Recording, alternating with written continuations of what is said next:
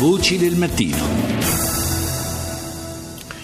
E parliamo, eh, parlavamo qui di solidarietà nei confronti di un paese dell'Unione Europea e dei, delle decine di migliaia di profughi che eh, hanno trovato rifugio in Grecia. Eh, parliamo eh, ancora di cooperazione, in questo caso lo facciamo con la direttrice dell'Agenzia Italiana per la cooperazione allo sviluppo, Laura Frigenti, che ringrazio di essere con noi stamani. Buongiorno.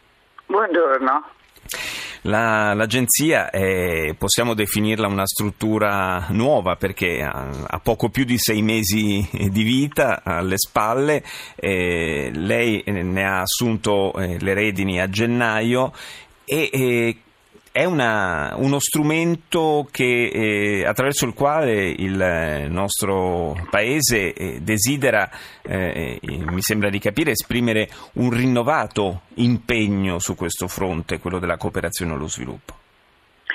L'agenzia è una struttura che mancava, voglio dire, nel panorama eh, così, degli strumenti operativi per la cooperazione italiana ed è uno strumento che invece era presente già in tutti gli altri paesi che hanno simili strutture, simili ambizioni eh, di politica di sviluppo. Quindi voglio dire è uno strumento tecnico operativo che pone l'Italia sullo stesso piano di capacità, di competenza tecnica, di abilità di rispondere a problemi che, come lei sa e vede tutti i giorni sulle pagine dei giornali, sono sempre più complessi, sempre più multisettoriali e quindi hanno bisogno di essere affrontati con una competenza specifica. È una struttura giovanissima, come lei diceva, giustamente entrata in effetti eh, in operatività all'inizio di gennaio, quindi stiamo cercando un po' di trovare il giusto bilanciamento tra la gestione di tutto un panorama di così, attività pregresse che l'Agenzia ha ereditato dalla Direzione Generale per la Cooperazione e lo Sviluppo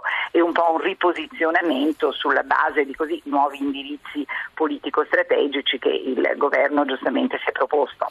Per eh, tanti anni si è detto che la, eh, una delle vittime della, della, crisi economica che ha investito eh, tutto il mondo, ma in particolare poi insomma, si è fatta, noi l'abbiamo vissuta molto sulla nostra pelle è stata proprio la, la cooperazione allo sviluppo, in particolare l'attenzione eh, verso le realtà africane, visto che eh, molta dell'attenzione mondiale si è puntata su altre aree del pianeta eh, nelle quali si sono eh, aperte, sono esplose delle, delle gravi crisi. Eh, mi sembra che ci sia un recupero dell'attenzione invece verso il continente africano da parte del nostro paese, come hanno testimoniato anche le recenti missioni in Africa sia sia del Capo dello Stato eh, sia del Presidente del Consiglio. Sì, c'è un'attenzione politica rinnovata, come lei giustamente eh, dire, ha riconosciuto. Devo dire che dal punto di vista così, del flusso delle risorse mi sembra che tra- tradizionalmente l'Africa subsahariana sia rimasta sempre eh, diciamo, il principale beneficiario dell'aiuto eh, italiano. La realtà è che c'è sempre poi in Italia come negli altri paesi un po' una tensione tra le emergenze che così riescono a raggiungere la prima pagina dei giornali e quindi rubano l'attenzione vanno eh, così ehm, a cui va trovata una risposta immediata, invece un po' il cammino dello sviluppo che è un cammino eh, così più, dire, più a lungo termine, più pacato, ma eh, che nello stesso tempo ha bisogno di un'attenzione continua.